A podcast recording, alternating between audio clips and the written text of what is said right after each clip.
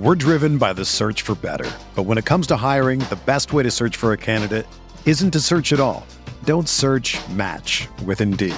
Indeed is your matching and hiring platform with over 350 million global monthly visitors, according to Indeed data, and a matching engine that helps you find quality candidates fast. Ditch the busy work. Use Indeed for scheduling, screening, and messaging so you can connect with candidates faster. Leveraging over 140 million qualifications and preferences every day, Indeed's matching engine is constantly learning from your preferences, so the more you use Indeed, the better it gets. Join more than 3.5 million businesses worldwide that use Indeed to hire great talent fast. And listeners of this show will get a $75 sponsored job credit to get your jobs more visibility at Indeed.com slash BlueWire. Just go to Indeed.com slash BlueWire right now and support our show by saying that you heard about Indeed on this podcast. That's Indeed.com slash BlueWire. Terms and conditions apply. Need to hire? You need Indeed. What do you think about the Laker team now? You follow the box scores of the games every day? Just the Lakers. You're kidding. That is really a compliment. I was pleased to see you smile at the top of our show because once the game starts, you have a game face. You don't smile much out there.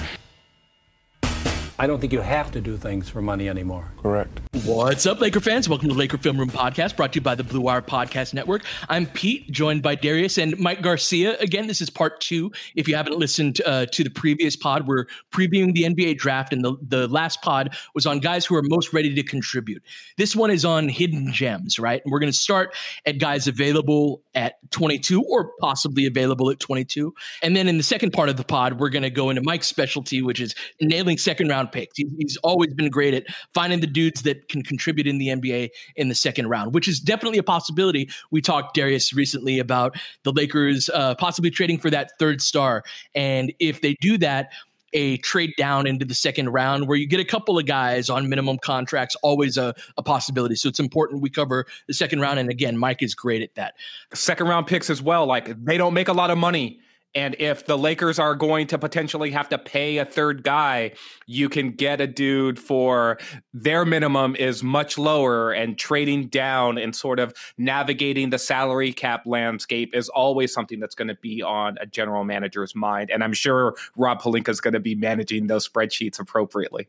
Absolutely. And if in the process of doing that, you can find a THT or a Thomas Bryant or a Jordan Clarkson, that is a big win for an organization on a, a, number of levels. So we'll definitely get into that in the second half of the pod. But Mike, I know there are a few guys on the front end of this that have high upside that you're really into. Let's start with one Jaden Springer, big physical guard out of Tennessee. I know you like him too. Tell us about Jaden Springer, Mike. Jaden Springer is a six-three guard. He's a point of attack defender. I would argue that's that's what he does best. And as we mentioned in the so good at that. Yeah. As we mentioned in the prior pod, it's all about, you know, athleticism, using your power and your physicality. He does that in spades at the point of attack where you don't need a secondary defender to help him out there and he can still heat up the ball. I think that's my favorite aspect about him. Mm-hmm. On top of that, he's a see here. I think he's a 43.5% shooter on just under two attempts a game. But when he gets ran off the line, he goes into his comfort zone where he'll just do one quick change of direction, advanced dribble move, get into the painted area, uh, initiate the contact with the defender, and he just shoots those mid range 15 footers in the painted area with relative ease. The two point shooting percentage won't reflect that overall, where I think outside of the rim and everything else, he's around 34% in those areas. But his ability to play with physicality at the guard spot and still be an offensive threat while being that good of a defender from the jump and just keeping in mind he's still 18. It's almost like a THT situation all over again. That leads to a lot of upside, generally speaking, in terms of the NBA draft. I love the idea of a point of attack defender. Um, I feel like the Lakers defense is predicated on being able to sort of defend not just strongly at the point point of attack but influence where the ball handler goes. And i'm wondering if you see that as a trait that Springer has as well because it's it's one thing to sort of to heat up the ball and and say all right like you're going to be a dog up there and you're maybe going to force a guy to turn or turn his back to you or maybe even get live ball turnovers those those are great but there's a defensive IQ aspect to playing up there as well of like I'm going to turn you in this direction or I'm going to force you by positioning myself a certain way to go left or go right because I don't want you to use this screen. We want to influence you to go in this direction because that's what that that's the way that our scheme is is is set up to defend you in particular. And, and, so, do you see that in his defensive package as well? What I like about Springer is while he has the physical tools, especially with the built upper body, a six seven plus wingspan, and his general aggression at the point of attack, he hasn't really been taught just yet to lean guys over one way or the other. We just understand him as a young player who has these tools and we see what he can do now we have to add this extra element of okay, we want to force uh, our opponent and shade them this direction. And by the way, you have Anthony Davis behind you. This is why we want to do it this particular way. Uh, Tennessee was more predicated defensively between him and another possible lottery pick in, in Keon Johnson. Between those two guys, really, and Yves Pons, who may or may not get drafted, those two guys took on the toughest wings and point of attacks, and they did very well in that in that given situation. So when it comes to say defending screen roll, he has no problems going over the top. It's hard for him to get skinny. He isn't really that guy, but he's definitely capable of doing that. Now, if it's drop coverage, it's just easier for him to make that read, and he can just slide over, and that's not a problem either. I would argue that in the limited tape, of course, that I've that I've watched of him, that he is very good at getting skinny for a guy who can get physical, right? Yeah. Like there are some guys who can get skinny, but when it comes to holding their ground against the shoulder bumps and the the elbows and the, you know switching against bigger players they can't do that right? But for a guy who really can chest up and belly up on guys and really influence them without using his hands his ability to fight over the screens is is really impressive. My question from watching tape on him is what is his offensive role right? In that like i don't think I didn't see a ton of I think this guy is a primary ball handler at the NBA level. And you said he shot 43%, but only on two attempts, right? He's not a not a natural sniper type of guy. What do you see his offensive role being? When I think of his offensive role, I think about how Talen Horton Tucker played against Houston when they were first in the playoffs, and he was more of that off ball wing type where he wasn't shouldered with a ton of creation opportunity. When we're looking at player readiness and and changing roles, sometimes the just keeping the same role from college and transferring into the NBA makes the transition a ton easier. But in that transition, you want the guys to be able to be comfortable at, at what they do best. Is he going to take that three point shot? Yes. Will he hesitate? There is that possibility. I'm not going to take it out right away. But if he what if he decides to attack that closeout and find another shot within that mid range area, he's a ton more comfortable there, and he's a just generally comfortable attacking the paint and even just finding a dump off for a roll man or towards the dunker spot as well. Based off of his athletic tools, is he a good transition player? One of the things that I think about when I look at the Lakers is their want to sort of run and push push the pace. And I feel like, oh, he can finish in in transition is sort of like a given at the NBA level, but some guys are actually better at it than others. They they know how to pick their spots, they know how to run and fill a lane. They are active in sort of getting out in transition and and these are things that I think the Lakers have leveraged with guys like KCP and Alex Caruso and even Kuzma when when he's at his best to sort of really transition well from defense to offense and what do you see in in terms of a transition game with Springer? As much as I would love to see a sprinter like KCP down, flying down the line, he's not exactly that kind of sprinting kind of guard. Instead of speed, you get more power and physicality. That's what he's comfortable with. Most of the season last year at Tennessee, he was more of a two foot jumper, so he had a lot of controlled landings. But what I thought was interesting was at the draft combine, they were showing some footage of him doing one foot jumping towards the rim and being able to extend and finish. And that for him would be a big difference in terms of shot variation at the rim. and he looked very comfortable with it. It looked like he transitioned quickly, kind of like how Brandon Ingram had that development. Mm-hmm, mm-hmm. I think in his first or second year, except Ingram didn't have that kind of strength. Springer already has it. So he's more of a guy that is willing to take the physicality at the rim and still be able to convert. That's what I like out of his uh, ability in transition. Yeah, that's something about him where he's still very young and to yeah. be that physical at that age right before you've got any of that really grown man strength at all is is really intriguing he's a player i'm, I'm very much intrigued by another one however just in terms of uh, i want to root for that dude guy that we brought in Nah'Shon bones hyland man i nobody's got a better energy than this guy, right? I think you described it in your wonderful Substack. If you haven't, please subscribe to Mike's Substack. That's very Lakers specific draft information. Great stuff. You described it as him having the best inner chi in the NBA draft, but he's more than just just that, right? Like, talk to us about about Bones Hyland. Bones lives up to his nickname. He's about a six feet guard who looks 170 pounds soaking wet, but what I love about that inner chi quote is you see this skinny guy, really lanky frame, and he doesn't look like he can generate any kind of power. And yet he has no problem shooting from 25 feet, 30 feet. Sometimes he's off the screen, which is really hilarious to see. And sometimes it's off the dribble, catch and shoot. There may be a defender, maybe not, but he's comfortable in all of those situations. And we talked about shot energy transfer in the prior pod He's the complete inverse of what Kessler Edwards does from a base. Bones doesn't really jump high, but that transfers all the way to the shot release, and he has range, confidence, and he's able to do it off the dribble. So he's a really fun, electrifying player to watch. Yeah, really good pull-up shooter, right? Like, got a uh, how how's his handles? How can he can he get into his shot in a way where he doesn't need that creation from someone else? When I think of Bones Hyland, the first initial in terms of player comparison that I think of is Jamal Crawford when he was younger. When we think of Jamal Crawford, we see the guy that he does isolation moves, gets the space, and then he gets a shot off.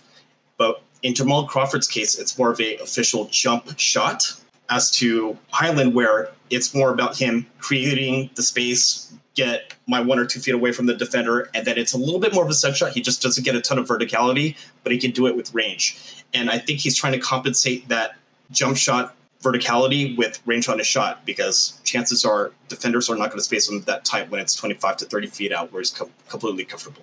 All right, Mike, who else that you think maybe available around the 22 spot that kind of fits this hidden gem or player with upside uh, type of description? Josh Christopher is a Los Angeles local as well. Big Laker fan. He had a great big uh, Laker fan. Yep. Post workout interview. Mm-hmm. And he played for Arizona State when I looked at his stat line on Sports Reference, it's okay, it's fine. He's worth paying attention to. But then I dove a little bit deeper into his background, where his dad is a musician and he has several brothers, and they're all hoopers, and ball handling is the primary thing in that family. So when I watched the Arizona tape again, I rethought, oh, this is why he shoots like he does He's an aggressive ball handler. He has a lot of creativity on the ball. Really strong upper body frame, so he's able to withstand contact, especially a shoulder hit, and finish all the way through. He's converting at well, Talen Horton Tucker finished at 71% at the rim at the collegiate level. Josh Christopher finishes at 72.5%. That's a ridiculous finishing ability. And he's just yeah. able to create shots anywhere on the floor. What there might be reservation about him is that improvisational ability where he might go outside of the context of the offense a little bit and seek out his own shot instead of playing within a certain frame of hey this guy's open or well I'm I got this contested shot. This is in my bag. I'm going to pull it and I'm taking this. But he has so much talent and natural skill with the ball that it's hard to ignore. When I think of players like that that's not always a bad thing right especially as a bench and reserve player and I think about where some of the Lakers' needs might lie, not just next season, because we're talking about more like future prospect types, right? But there is a, I feel like there's a want to always look for who can play now versus like, okay, well, how can we bring this skill set along to be a contributing player on any type of winning team? And and that doesn't mean oh, you have to be a three and D player or someone who can defend at a high level. Sometimes it's like, hey, we need a bucket.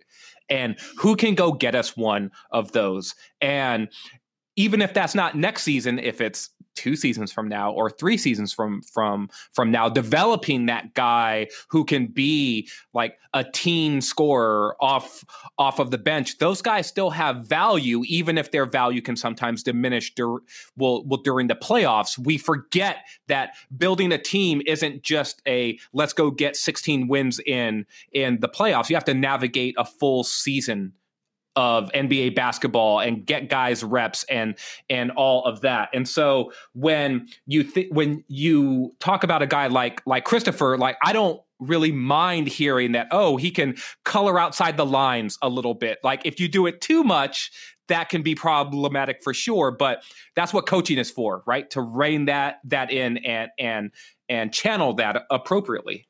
Absolutely. Um, the creativity is really a difficult part to find in terms of the NCAA prospects altogether. You're just really trying to find a guy who's going to make the league. And within the Lakers team context, it's actually that much more difficult because they're in the middle of a championship run. But at the same time, you're looking for a guy, well, he can handle the ball, he can create his own shot, he's got NBA size, he's tremendous downhill. I'm going to take a chance on that. He's absolutely worth that the first round pick in that kind of case. All right, let's take a, a, quick break. And when we come back, uh, we're going to ask Mike about a player type that we haven't covered yet. It's funny, Darius, you just sent me that, that message. I had the same thought, right? We're going to get into some lob threats and then uh, some of Mike's favorite hidden gems in the second round when we come back uh, after the break. If you want to host a podcast and just don't know where to start, Hustle is the perfect place for you. As part of the program, you'll receive personal cover art access to our community Discord, and an e learning course full of tips and tricks. And on top of that, we'll help you get your show pushed out to Apple, Spotify, Google, Stitcher, and all the other listening platforms. And the best part is, you can get all of this for only $15 a month, the same rate as any other hosting site would charge you for just the initial setup. So, whether you're starting from scratch or have an existing show that you want to grow, Hustle is an open door to leveling up your sports experience. Acceptance into the program is limited, so get your application in today. To apply, go to bwhustle.com backslash join. That's bwhustle.com backslash join. We're driven by the search for better. But when it comes to hiring, the best way to search for a candidate isn't to search at all. Don't search match with Indeed. Indeed is your matching and hiring platform with over 350 million global monthly visitors, according to Indeed data and a matching engine that helps you find quality candidates fast. Ditch the busy work. Use Indeed for scheduling, screening, and messaging so you can connect with candidates faster.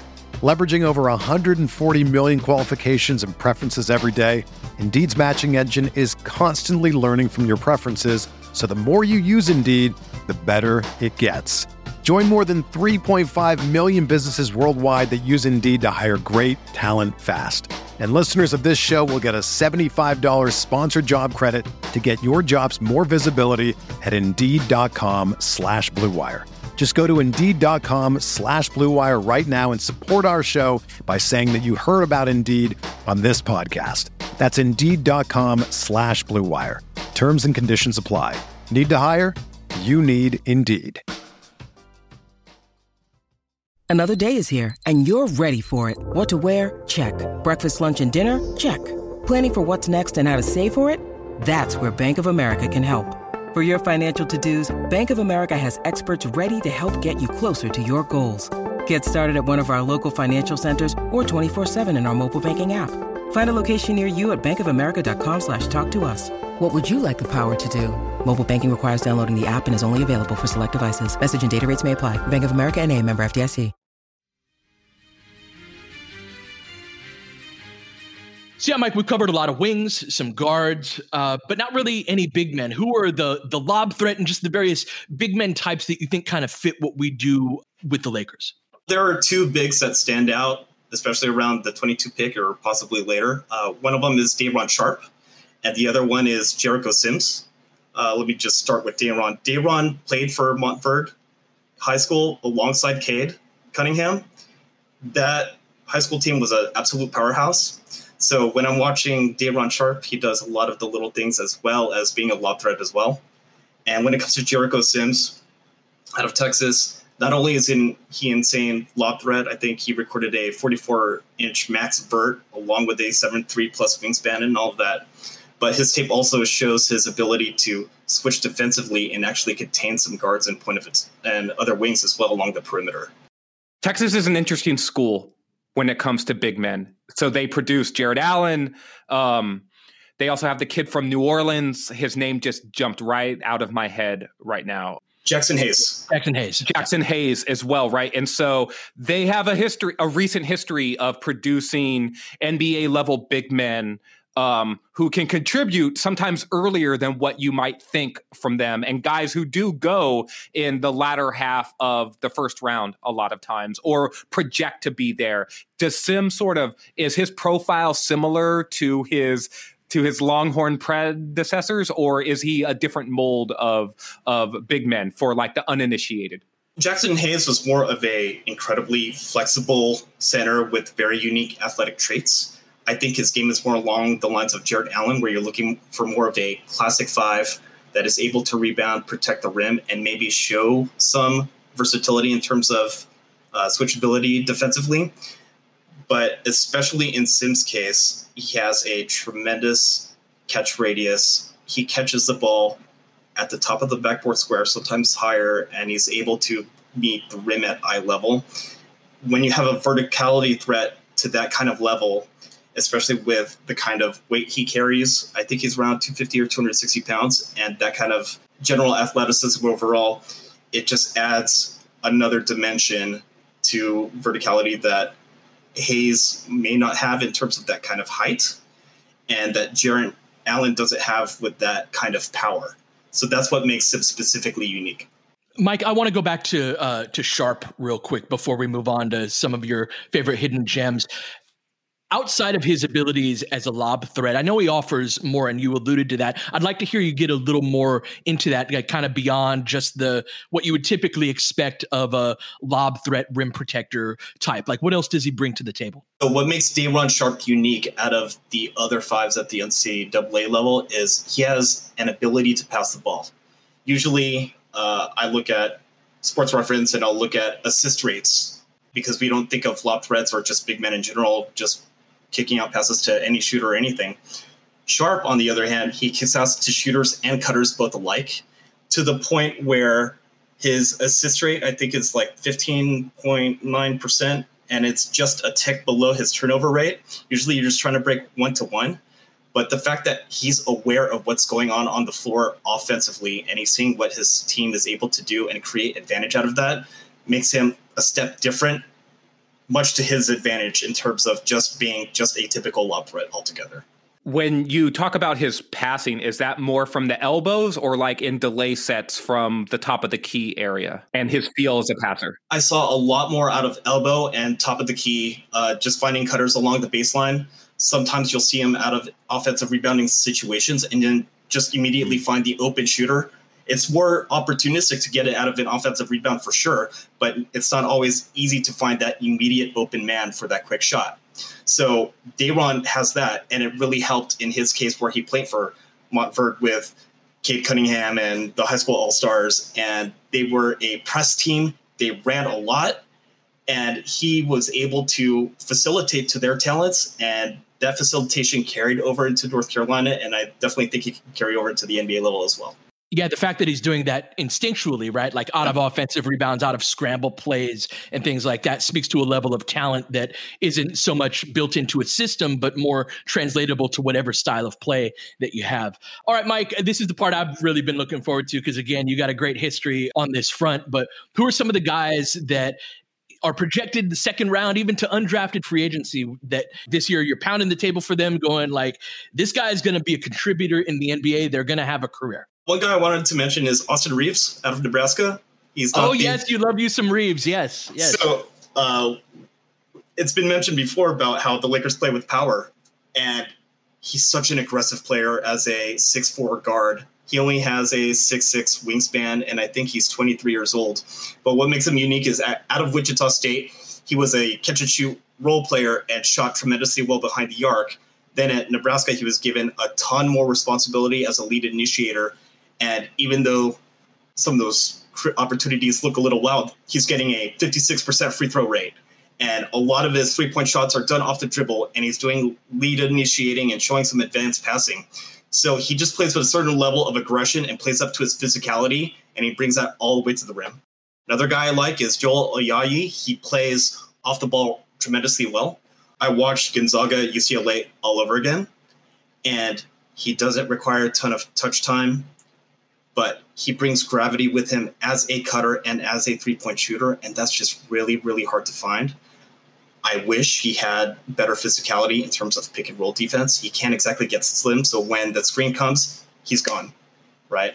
But as an off ball defender, as someone who can force turnovers, one pass away, and whatnot, he's still a six-five guard with a six-seven wingspan who has an outside shot of maybe defending twos at the next level as well. That would be a great gift for the Lakers as well. And then lastly, I really wanted to mention BJ Boston. Uh, I know he's gone through a lot with what happened with uh, with Terrence Davis, unfortunately, in the in the car accident. And the Kentucky year wasn't that great. But what makes BJ Boston a good prospect, especially in this range, is when you look at that high school tape, you see his ball handling ability and shot creation behind the arc. And sometimes it's hard to find, and he's he's able to shift around a little bit. He's still a six seven wing that's 190 pounds, and he closed out the season. I want to say the last 10 games of the year, shooting around 42% behind the arc. So he's not this dynamic dunker that's just doing it in transition all the time. Hey, we've seen this three point shooting before, and we know you can do it.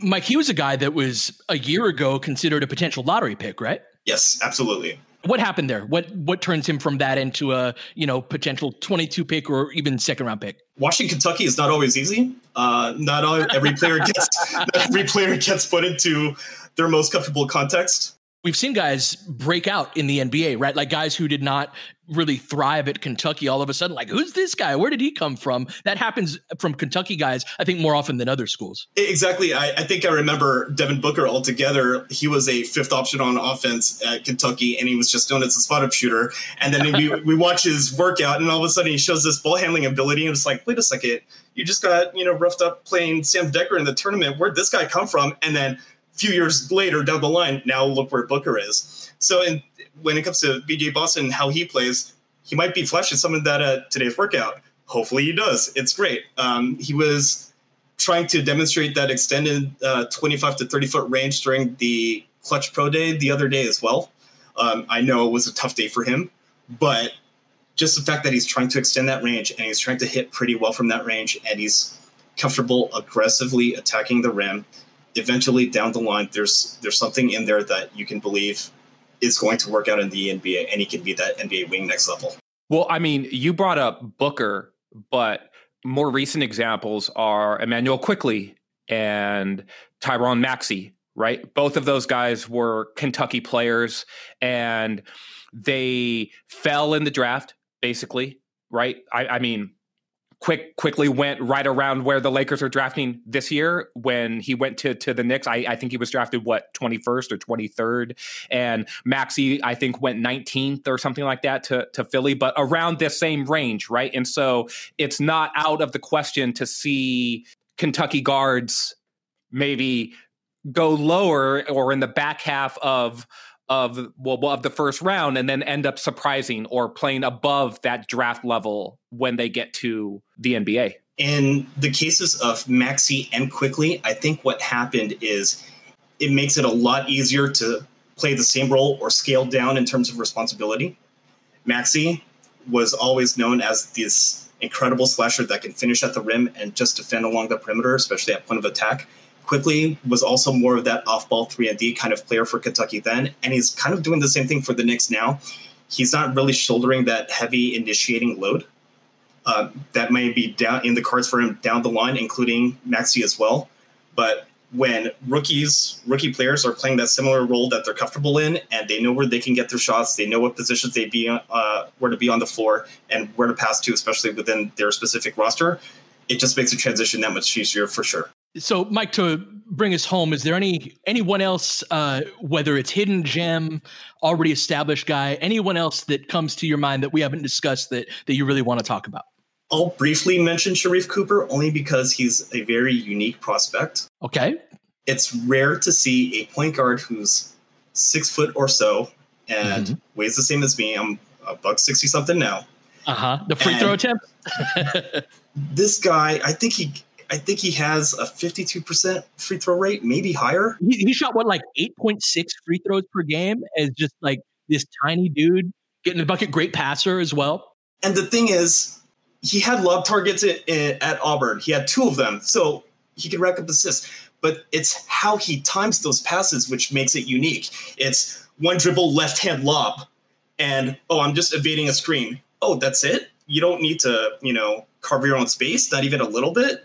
And he just makes these passes within really small windows, and they're accurate to their lob targets, and it makes great. What else is unique about him is he's just really able to get at least one or two feet in the paint on a drive, and that's what leads to those free throw rates. Now, when he starts decelerating towards the hoop, that's where he gets into trouble. He doesn't have the length or the athleticism to really compens- compensate and finish dynamically at the rim. But he's a guy that can set up his teammates really well. He's, I mean, player comparison aside, it's almost like Trae Young level passing where one hand off the dribble, left hand, one hand off the dribble, right hand uh, either hand off of advanced dribble, I can do these things. Now, he doesn't have the three point gravity, he may not have the unique finishing, but he has enough craft within his ball handling to be shifty with the, uh, against the point of attack defender and set up that pass. That's what makes him unique, especially. When you talked about the skill level there, one of the things that comes to mind to me is feel is feel for for the game and so this is more of a personal thing that i that if i were drafting this would be a trait that I look for in in well in players. And, and so out of all of the guys that you've mentioned to us over the last couple of pods, um, whether it's a hidden gem or whether it's one of the top or better prospects that that really could be available at at 22 as a more ready contributor do any of them stand out to you as like this is a real high basketball IQ guy because I think that one of the ways that you can fit in with the Lakers is being a thinker of the game, right? And, we've seen that from Alex Caruso and um, as a young player, but you know when you talk about a team with LeBron James and and even Anthony Davis, and then you go back to the championship team with like Rajon Rondo or even a Jared Dudley, like the ability to sort of think the game at a certain level can get you in the door as well. Um, and so, d- is that of all of the prospects that, that that we've discussed, do any of them stand out in that way to you? In terms of basketball field, basketball field to me is what comes intuitive and naturally to a player. Maybe instinctive, maybe it's a natural talent out of all the players that we've listed, that has to be Sharife Cooper. It comes very easily to him. He can hit those open targets at the rim and kick out to the corners. And my hesitation is he was incredibly high usage as a player. I think he was over 32% usage, which is abnormally high for NCAA level. But he knows the open man, whether or not he has the ball. And I think that's really unique. So even if he's a pass connector, he can maintain the advantage or extend the advantage along the offensive end, which is critical, especially in a playoff setting. So, yes, my answer is definitely Sharife Cooper in that specific case. And Cooper is an option at 22, right, rather than a second round pick. He's like, yeah, like, he's all right? over the place, but yeah, uh, I might sure. have him as high as lottery, but I can hope that he gets there at 22 okay, sure, sure. No, that's great to know. Mike, thank you so much for educating us and getting us up to speed over these last two pods. Please tell everybody where we can find your work. Sure. Uh, my Twitter handle is at Canyon Driver, and I started a Substack at the end of June. It's LakersDraft.substack.com. Uh, please feel free to subscribe. There's no fee or anything like that. I'm just doing this as a passion project, and it's been super fun to do this season. This is great, Mike. Thank you so much for for your help. We will be back. Next pod will be after the draft. We'll see who we brought in. Hopefully, one of the many players that we covered here. But until then, you've been listening to Laker Film Room podcast. We'll catch you guys next time. James has got it in low to McHale. McHale wants to turn. He's double team. Just pass out of front, broken up by Worthy. Tip to Magic. Worthy dies on his belly. Magic scores. There's Magic got it. Magic fires again. They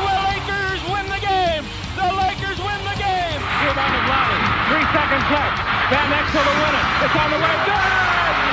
Kobe Bryant, 48 points, 16 rebounds. Shaq with his eighth block shot that ties an NBA Finals record. A lot of Laker fans sticking around for this. You're seeing something that's very rare indeed. A Laker to get MVP chance right, in Boston. In Boston. Of all places. Are you kidding me? Kobe, hard to believe. Are you kidding me? Unreal. Are you kidding me? Lakers looking to push. Bryant spinning in the lane. Back for Gasol. Pretty pass. And it's back to a three-point game. Kobe Bryant picked up by Bell.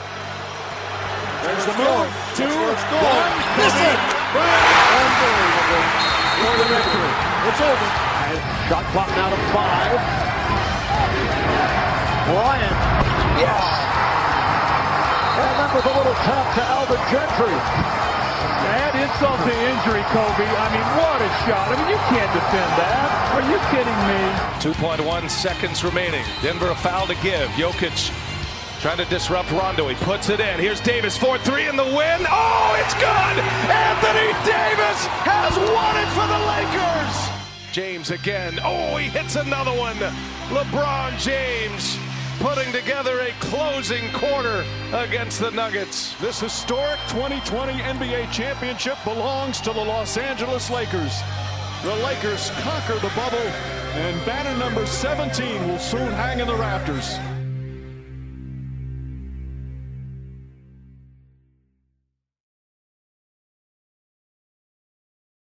It's happening daily. We're being conned by the institutions we used to trust. The mainstream media is distracting us with meaningless headlines instead of focusing on the harsh realities facing American families. Time is short before something big happens, and that's why so many folks are preparing. They're becoming self reliant by investing in emergency food storage from My Patriot Supply. Go to mypatriotsupply.com and secure four week emergency food kits for each member of your family. Each kit contains tasty breakfasts, lunches, and dinners, averaging over 2,000 calories per day. Save $50 on each four week food kit you purchase. Plus, get free shipping on Ready Hour four week emergency food kits. You're not ready if it's not Ready Hour foods. At My Patriot Supply, you can also get solar power generators, water filtration units, heirloom seeds, and survival gear.